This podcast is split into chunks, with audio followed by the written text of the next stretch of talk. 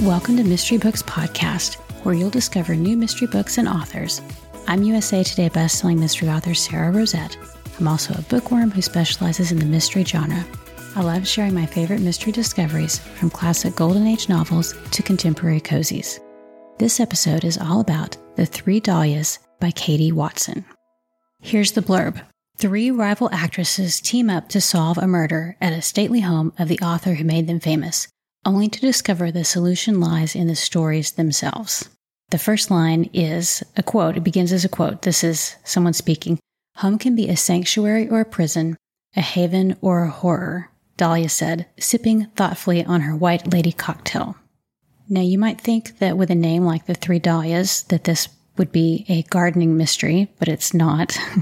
It is set at Aldermere House, an English country estate, and home of the famous Golden Age author Lettice Davenport, creator of a famous fictional sleuth, Dahlia Lively. Now, I realize that the British pronunciation of Lettice is, I believe, lettuce, but I can't say that as a woman's name without stumbling over it, so I'm going to call her Lettice or Letty. This house, Aldermere House, is hosting a fan convention. Dahlia books and series has become so popular that it has created this huge fandom, and they're hosting a fan convention on the grounds of Aldermere House when this book opens. The Dahlia books have been adapted into films and TV series, and the actresses that have played them are at the convention, plus there's been a film adaptation and a TV adaptation, and then there's going to be a new film coming out soon, and the actress that's been cast to play Dahlia in the new film will be there as well. Now, the first line of the book about the home being a sanctuary or a prison is an excerpt from one of the Dahlia books. And the excerpts, they appear at the beginning of the chapters of the books, and they were one of my favorite parts of this book because they're so witty and so much fun. And the titles of the books that they come from, these fictional books, like the book within the book, are very clever, and it matches up with what's going on in this story, and I just thought the whole thing was very clever, and I really enjoyed those. All right, on to the characters. We have the three Dahlias. The first one is Rosalind King. She's in her 60s. She made movies. She was cast as Dahlia in the movies that were made in the 80s. Then we have Caro Hooper, who is in her 40s. She had, I believe it was a 5-season TV series that was made in the early 2000s. And then we have Posey Starling, who's about 29, I think is what was the exact age mentioned in the book. And she will play Dahlia in the new movie that is set to be filmed at Aldermere House soon. So we have three different women, three different stages of life, three different eras that the movies and TV shows were made. So it's a very interesting compare and contrast between these three women. And their personalities are very different too. So it makes a good setup for some interesting dialogue and interesting interactions. In the beginning of this book, they see each other as rivals, but as the blurb said, they have to work together to solve. Several things happen at the fan convention. There's some blackmail, and then there's a murder, so they have to work together to sort all these things out. And there were quite a few interesting themes in this book. I enjoyed one thing it does is it explores why Golden Age fiction still resonates today, and it calls them safe mysteries. They're puzzles, and I agree completely with that mystery readers like the intellectual puzzle, the trying to solve the mystery either before the sleuth does or right along with the sleuth in the stories. I think that has an enormous appeal to readers today as much as it did in the 1920s and 30s, and I think that's why some of the classic books are seeing a revival of it. Mystery readers are rediscovering a lot of these books that they didn't know existed because now they're being reprinted or they're available in ebook when they weren't before. Another theme that this book explores is the theme of fandom.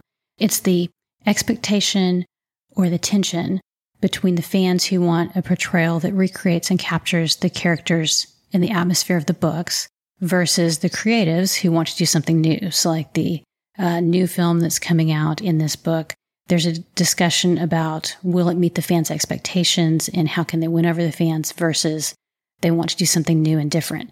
And this feels very relevant to me as an Agatha Christie fan And if you've listened to some of my other podcasts or follow me through my newsletter, you know that I'm not a huge fan of the new Poirot films, the new adaptations, because I don't feel they capture the feeling and the tone of the Poirot books.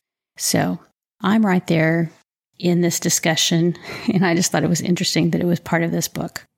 Now, this series was clearly inspired by a love of Golden Age fiction. It's woven throughout the book, and you can see that many things probably played into Katie Watson's inspiration in writing this book.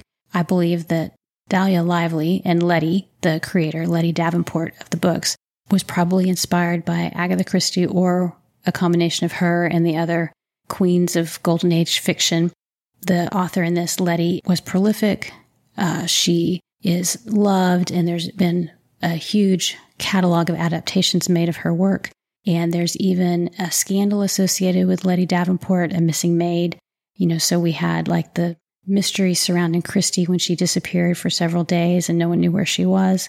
There are a lot of echoes of Golden Age novels in this that Golden Age mystery fans will enjoy.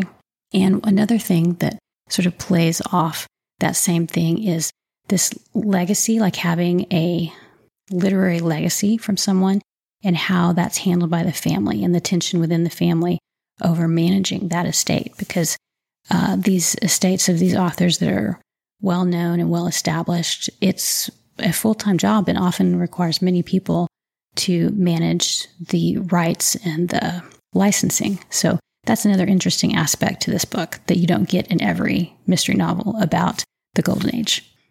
Okay, on to tropes. This one, of course, has the country house mystery setting, which is, you know, a favorite trope, but it has a modern twist because it's a country house in modern day.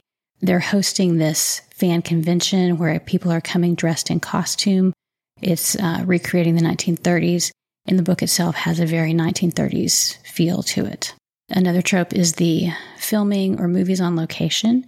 That's always a fun trope because you have sort of the story within the story. You have the story of what's going on within the fan convention and what's going on in modern day.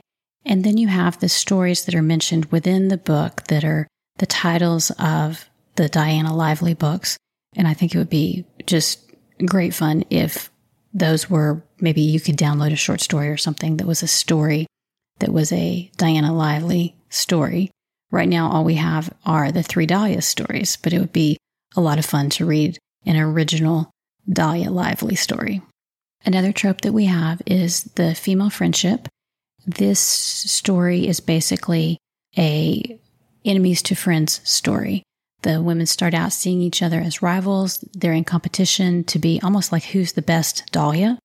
And now at the end of the book, they become friends and through working together to solve the crime. All right, the story behind the story and some fun facts. Katie Watson on her website said she wrote The Three Dahlias during lockdown. And she writes other books she's published. I think it said over 40 books under other pen names. She writes romance, and then she also writes for children and teens. Here are some read-alikes for you. If you enjoyed The Three Dahlias, you'll probably enjoy these books.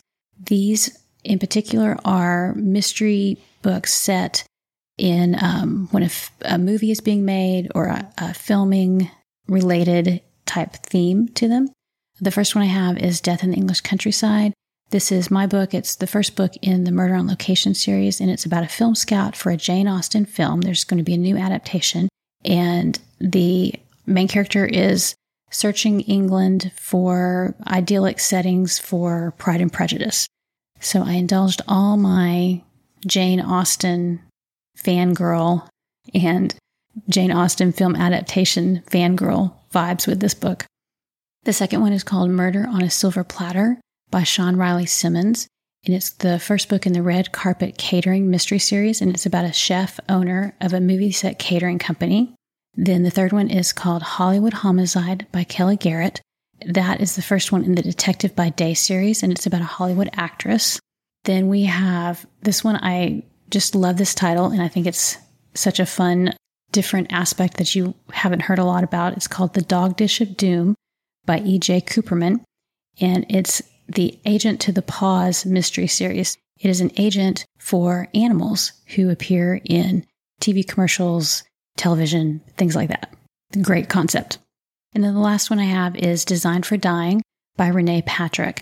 And that is a historical. It's set in the 1930s in Hollywood. It's Lillian Frost and Edith Head mysteries. And it's about the real-life costume designer Edith Head and her sleuthing buddy Lillian. And of course, there's lots of mysteries going on the set and lots of fashion and golden age of Hollywood themes. My question for you for this episode is, what are your favorite books that have a movie or film theme? You can find me on Instagram at Sarah Rosette, or you can leave a comment on the show notes for this episode, which will be at sarahRosette.com/dahlias. Thanks to the publisher for providing a review copy. All opinions are my own. I hope this podcast has let you revisit a favorite book or perhaps discovered a new author to try. If you enjoyed this podcast, I hope you'll tell a fellow mystery reader. Thanks for listening, and I'll see you next time.